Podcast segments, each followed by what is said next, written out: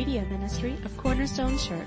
You can listen to this and other messages on our website at www.corner-stone.org or by subscribing to our podcast.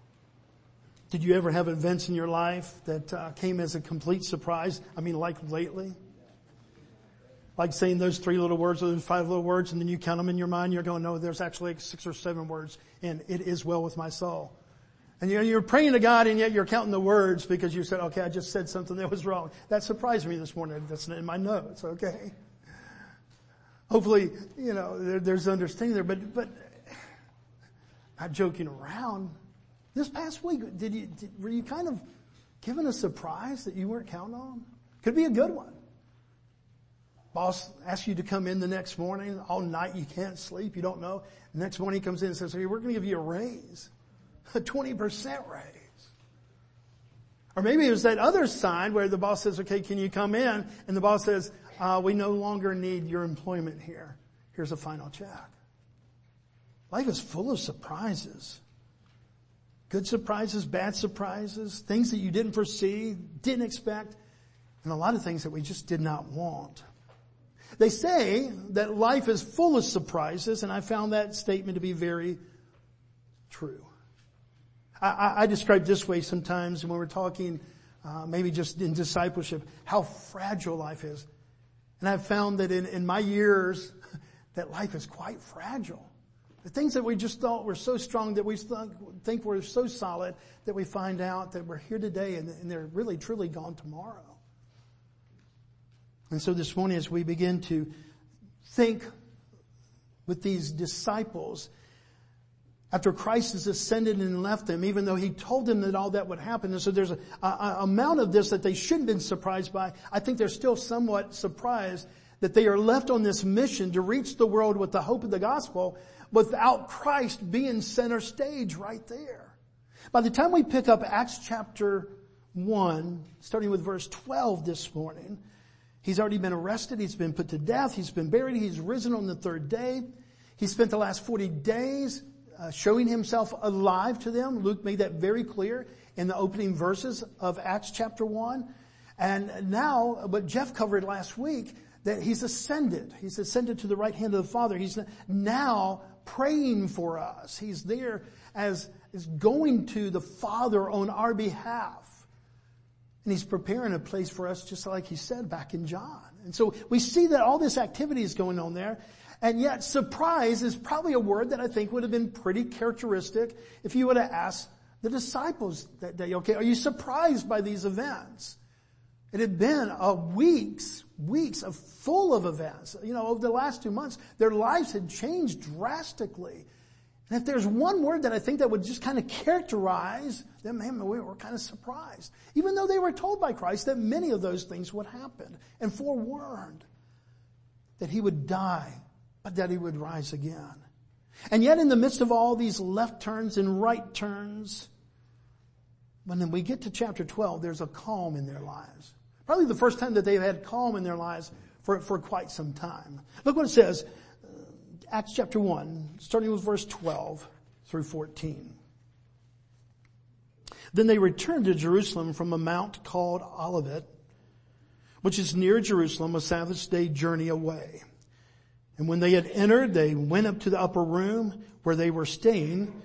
Peter and John and James and Andrew, Philip and Thomas, Bartholomew and Matthew, James the son of Alphaeus and Simon the Zealot and Judas the son of James. And all these with one accord were devoting themselves to prayer together with the women and Mary, the mother of Jesus and his brothers. In one way, these three verses seem to be filled with information, a lot of names, a lot of details.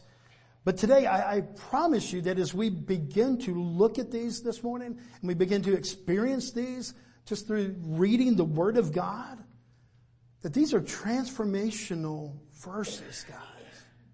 Not just because the Bible already says that all scripture is inspired, that it's all good for teaching, it's that we are to be transforming our minds like we said before. Not just because it says it in the Bible, but we're going to see that because what we see happening in this information is that God is using that, their experience to show us that we can have faith even in those darkest of days, those most unsure of times, those most surprising of events. In verse 12 it says that they were returned to Jerusalem. Uh, this is an act of obedience. This is what God said to do. If we go back to chapter 1 verse 4 and 5, look at what, look what it says that Jesus said. And while standing there, he ordered them not to depart Jerusalem, but to wait for the promise of the Father, which he said, you heard from me. For John baptized with water, but you will be baptized with the Holy Spirit not many days from now. So they're waiting. And when we get next week, as we start chapter two, we're going to see the coming of the Holy Spirit. But now they're in that in-between stage where they're just kind of waiting for these events to happen. And yet in that waiting, they're obedient.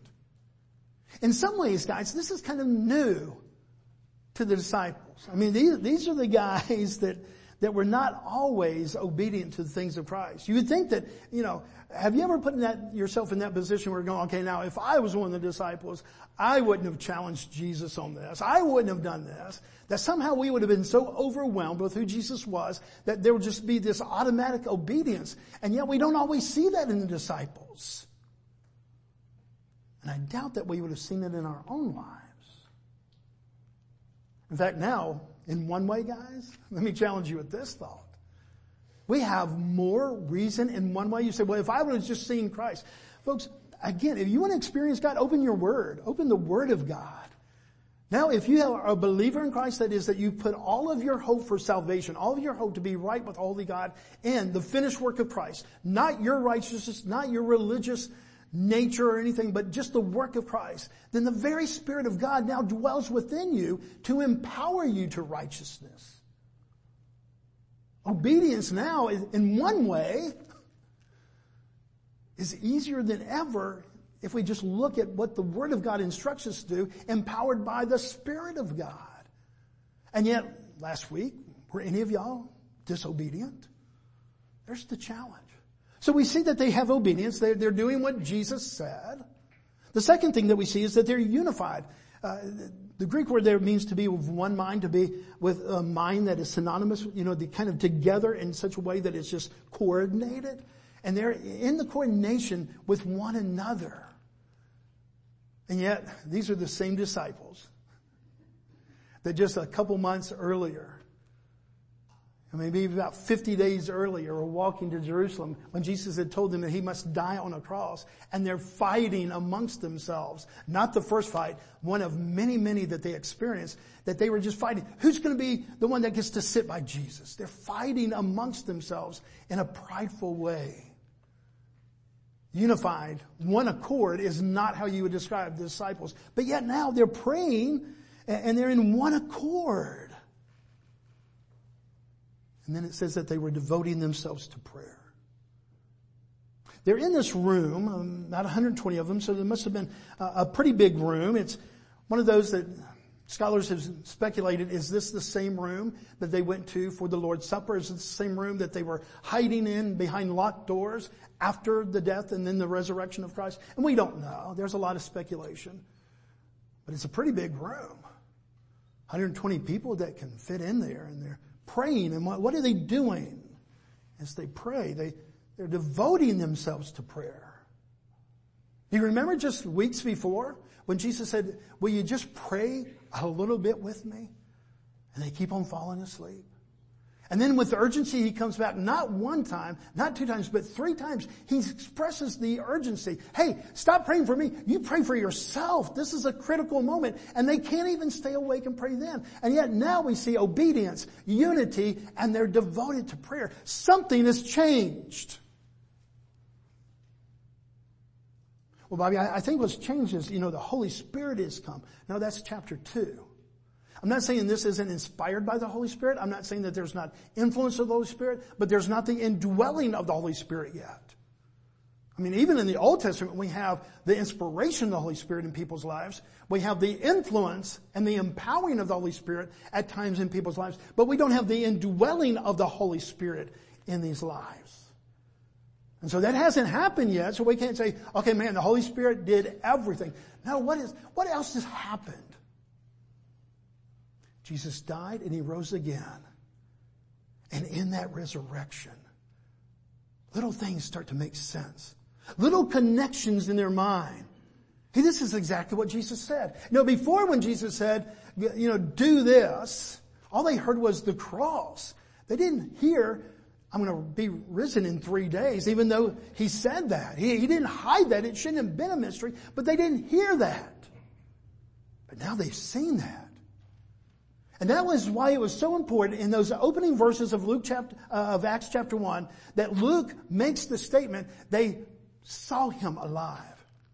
In one, in one way you could read the scripture, he proved himself alive in front of them for 40 days. And as I would understand it, my, my own little brain trying to grasp this, that's what made a difference.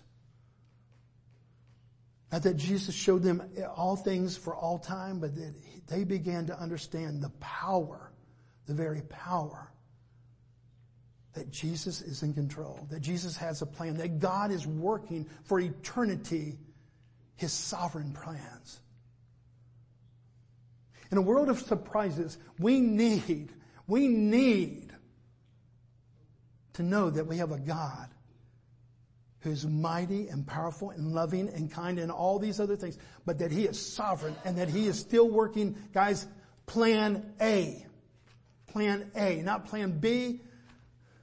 Anybody in coding, anybody in software, you write software? You're always updating. You're always, okay, version 14, you know, B. You're making additions. Why? Because you find that there's maybe a little bit of a hole in that code or there's a little vulnerability. There's never been a vulnerability in the plans of God. He is working throughout the ages His perfect plan.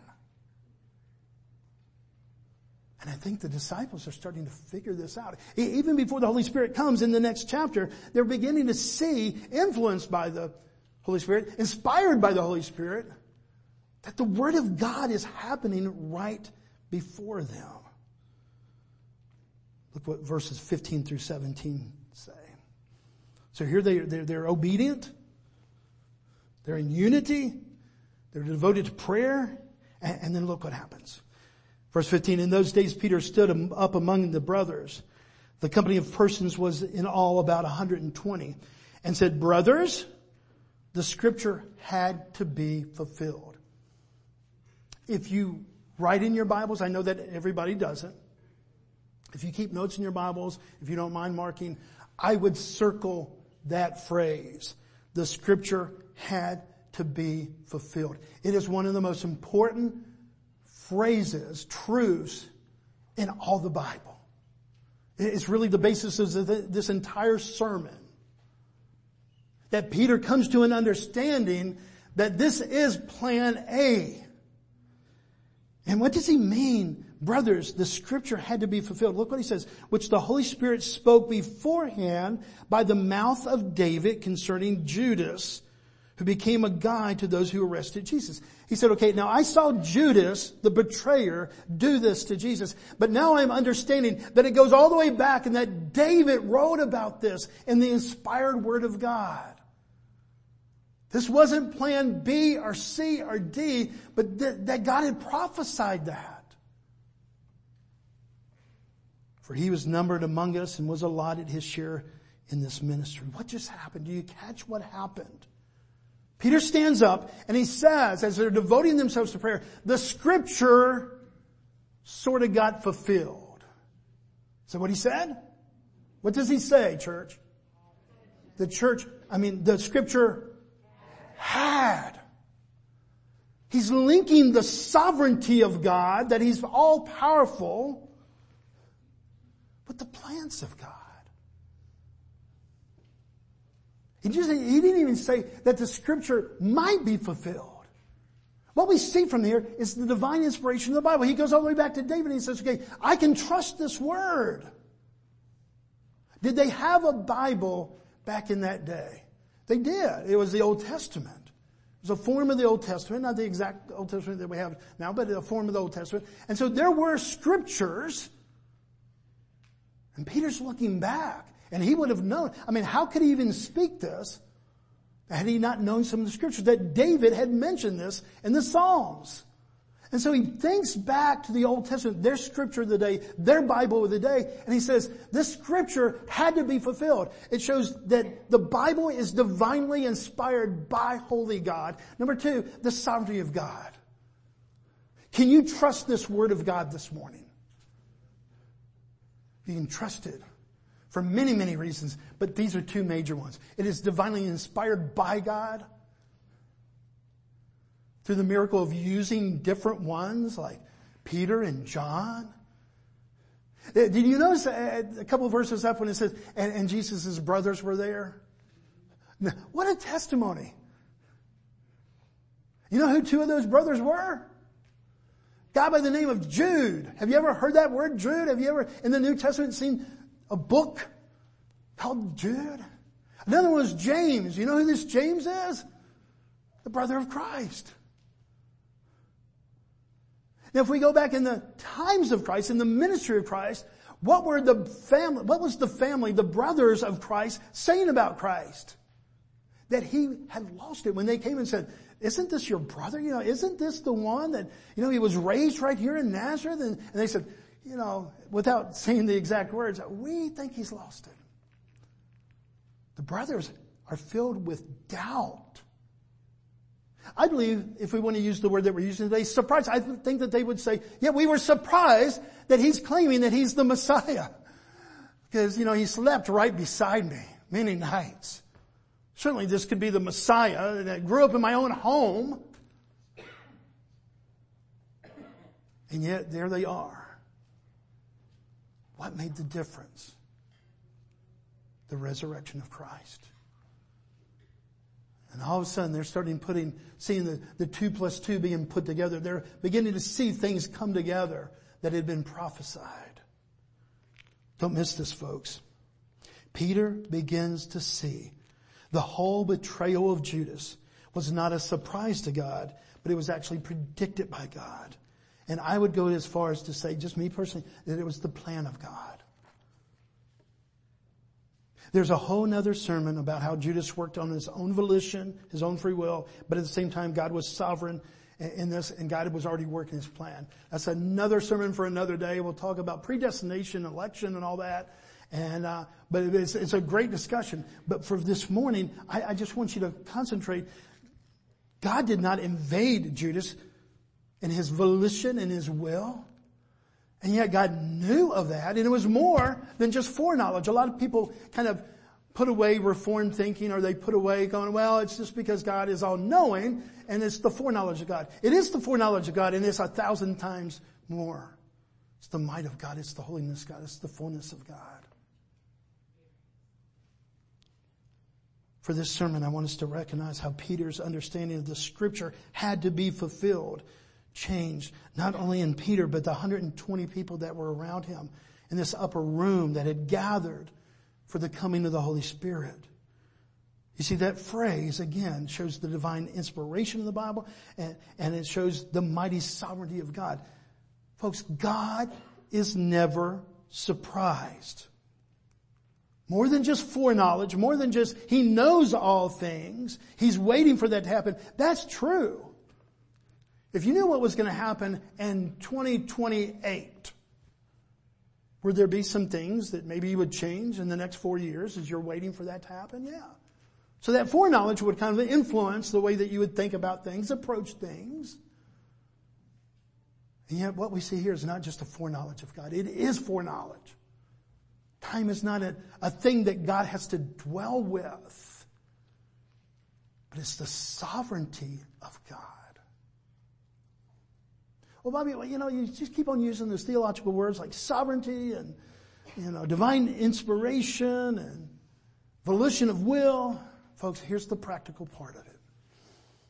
If God truly is a God who's never surprised, not just because he has foreknowledge, but because he is sovereign over every piece of cosmic dust that there is, has full knowledge of all things, full majesty over all things, then we have a God who's not only su- not surprised, but we have a God who's sufficient for us that are living in the midst of surprise.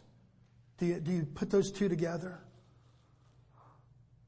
That if I truly serve a God who is never surprised, I'm not just in all of that. I should be in all of that, but not just in all of it, but I can take comfort in that.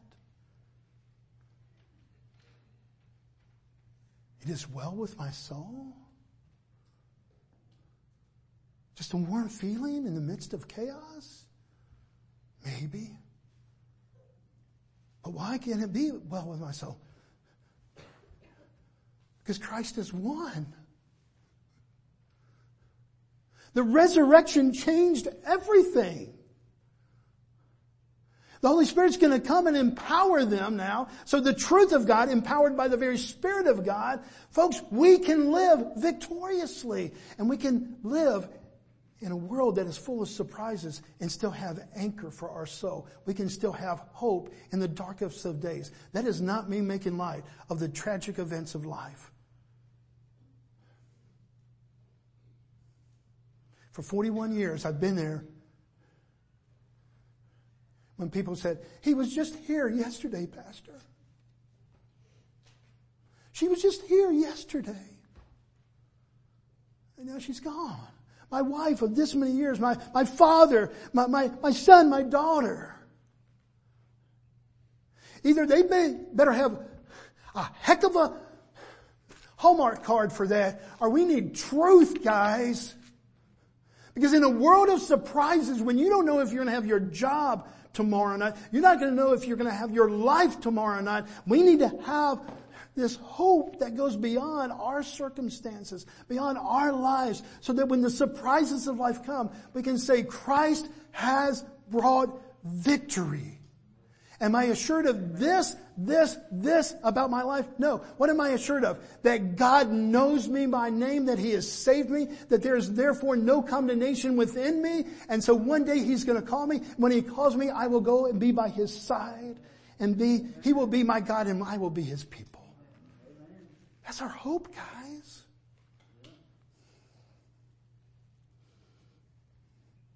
Look at Acts 120. I mean, look what Peter does.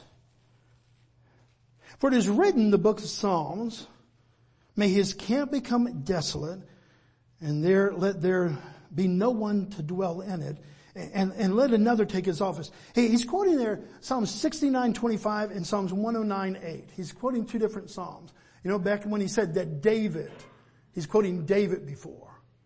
And so he's linking these two verses here. Well, we could find more. I mean, in Psalms 41, 9, it said that Christ would be betrayed by a friend. In Zechariah 11, 12, it said that this person would have, uh, be bought with 30 pieces of silver. In Zechariah 11, 13, it said that Judas would give back this money. Folks, we have prophecies of all these events. But what Peter points back to in this situation is scripture that has been fulfilled. The scripture had to be fulfilled. And that's allowing Peter now to have a, faith that we didn't see before. My goodness, by the next chapter when the Holy Spirit comes in and dwells him, we're going to see this empowerment of this word with him. Uh, let me be bold and say this morning, you cannot live in Christian victory without the, the, the power of God's Word empowered by the Holy Spirit. You're not that good. You can't do it. None of us can do that. And yet God has given us the equipment. He's given me, given us the ability to live in victory, Christian. Even in a world of surprises, even things, when we say things go south in our life, are among the most tragic things that we've ever faced. His Word empowered by His Spirit in our lives. And all of a sudden we see a boldness. A boldness that's lived out in our life. That's not pointing attention to us. That's pointing attention to the victory that now has been birthed and breathed out in us. Folks, God is never surprised. You and I are surprised. You and I are caught off guard. You and I go into reaction mode. This happened, now I gotta do this. But God never does. He's never reacted. Never once has he reacted. Didn't that blow your mind? Isn't that one of those things that just, in men's discipleship and, and that Wednesday morning when we've been talking about the all-wise God, as Paul calls him in Romans, that God has never had a moment when he was less wise, and there will never be a moment when he's more wise. Does that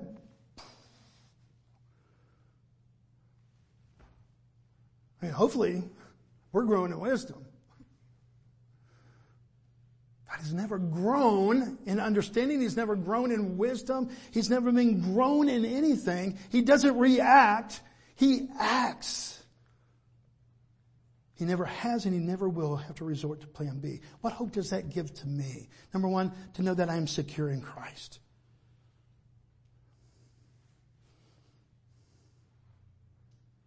I'm secure in Christ. And number two, that in a world filled with surprises, I have a God who already knows, already understands, already has a plan. And that His Word is sufficient to guide me. His Spirit is sufficient to empower me. And I can live in victory even in the saddest days of my life. We're not trying to minimize grief and, and loss and sadness. What we're doing, folks, is maximizing the power of the gospel. Please understand that. I'm never going to sit by a mother who's just lost a child and say, well, you know, God's going to, broken hearted tears. The Bible says, cry with those that are crying, weep with those that are weeping, rejoice with those that are rejoicing. But here's why we can rejoice even in those moments. Maybe not at that specific moment because the emotions of our, our, ourselves are right there, but we can have joy even in that darkest of nights. Why? Because His Word and His Spirit are sufficient. Until you're completed, if you're, and again, this is only for believers in Christ. If you're here this morning and you have not put your full trust in the work of Christ. You're still counting on some of your own abilities, your own goodness. I go to church. I did this in vacation Bible school when I was eight years old. Folks, if, if you're depending any on yourselves and you haven't placed your total trust in the work of Jesus Christ, you need to think through that. But if you have done that, as much as you can humanly kind of say, I put all my faith and all my trust in the work of Jesus Christ and that alone, none of my own righteousness, then there are certain promises, there are certain actions of God that now are yours and will not fade away, will not tarnish. What, what happens?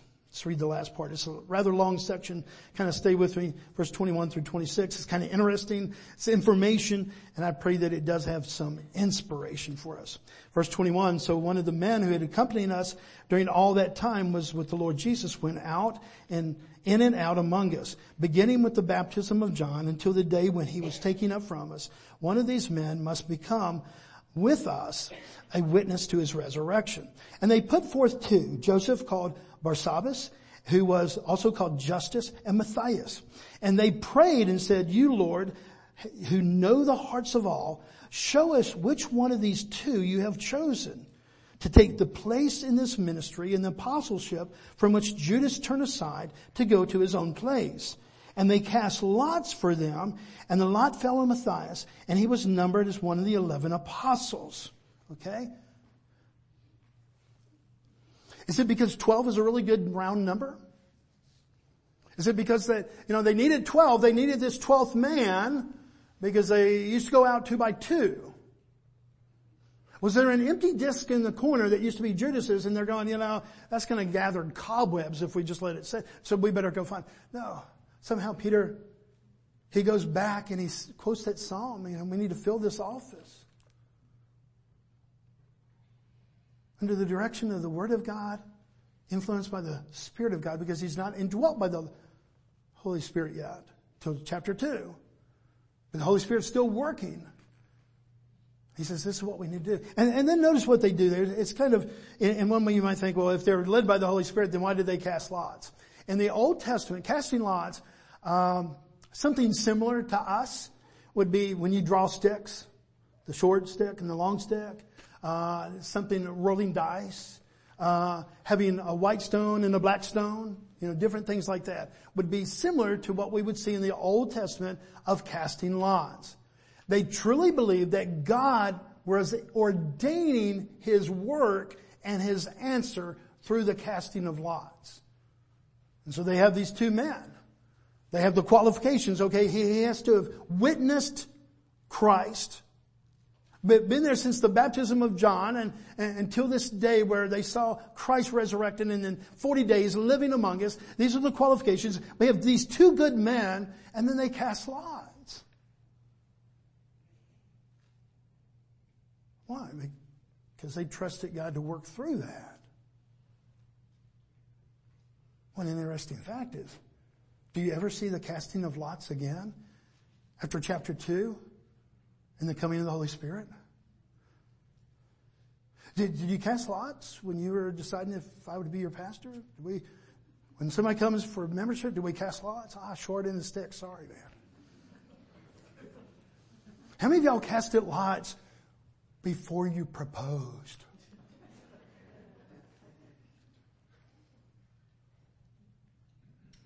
We're now indwelt by the very Spirit, the very might of living God. We don't have to cast lots.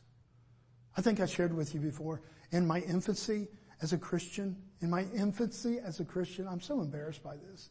But it just showed, you know, what a 12 year old does when there's a part of him that wants to follow God, but there's a part of him that has no knowledge of how to do all that. And I used to open my Bible and whatever the name of the book was, if it had a Y, a E, or an S first, you know, eh, the first letter that would come up, not the first letter of that book, but the first letter that would come up in the name of that book, then it would be yes. If it was an N or an O, then it would be no. Okay, God, you know, and I knew where Psalms was, and what's the second letter of Psalms? S. So if you want S, but what's right beside Psalms? Proverbs. What's the first of those letters that comes up in Proverbs? Oh. So even though I thought, okay, I'm just going to memorize where Psalms is and I'm going to get a yes, folks, we don't have to do that. I was a child. Okay, don't do that. Well, my pastor said, go home and just open up the Bible and God will speak to you. No, we have, uh, yeah, open up the Bible, but don't look for the name of the book and a Y, E, or S, or N, or. Look for the Spirit of God who gives people who live in a world of surprises divine answers in leadership. Not always displaying the fullness of the mystery. One of the things about the wisdom of God that we've been studying is that we will never on this earth understand the fullness of the wisdom of God.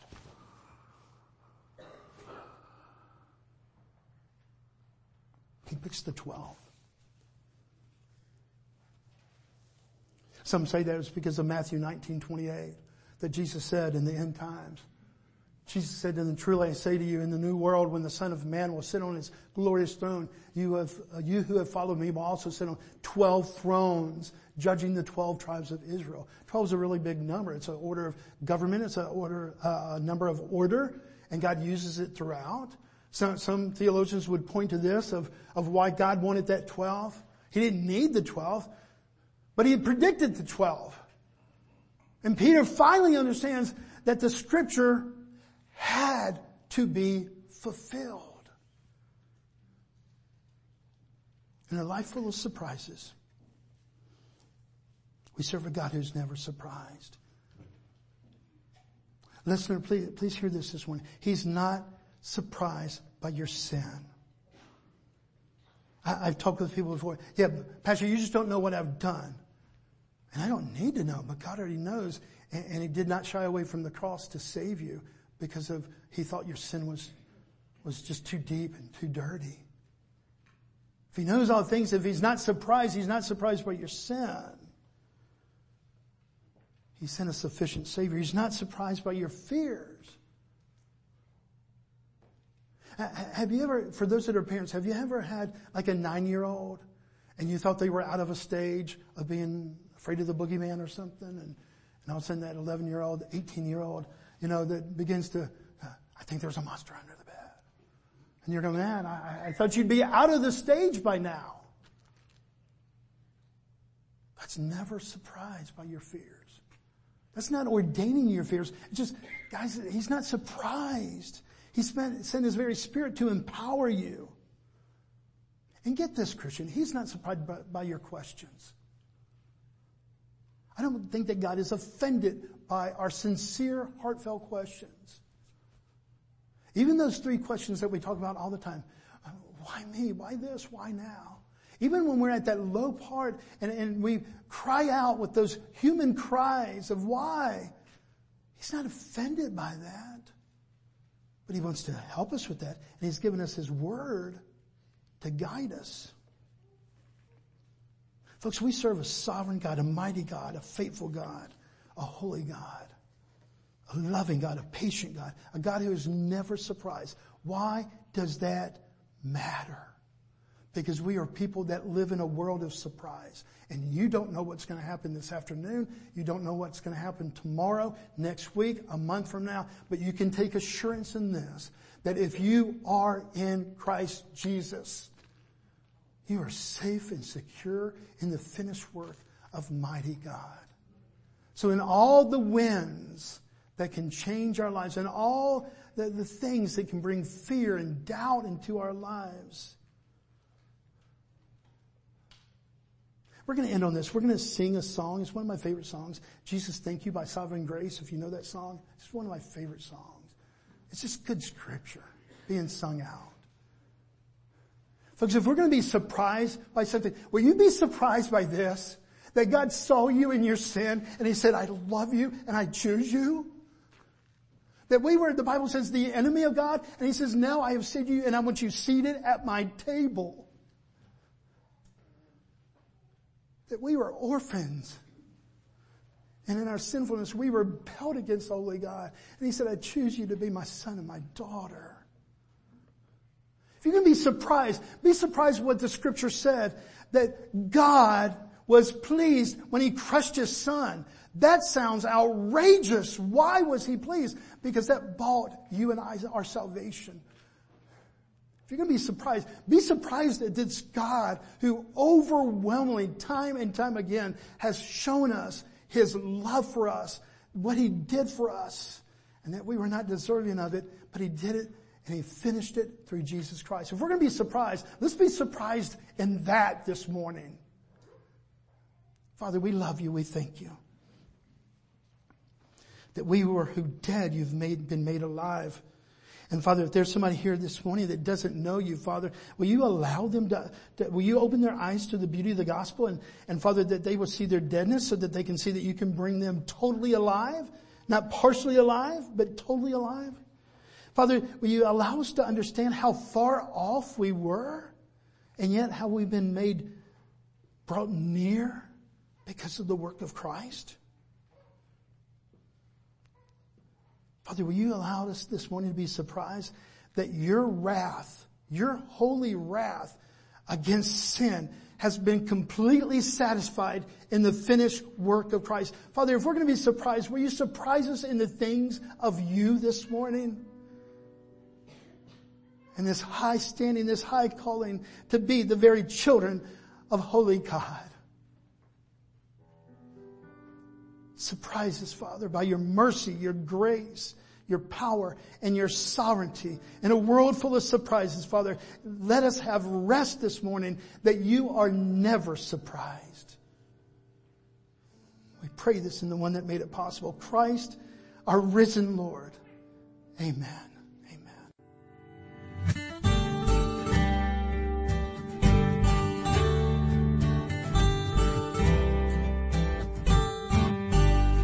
Thank you for listening today.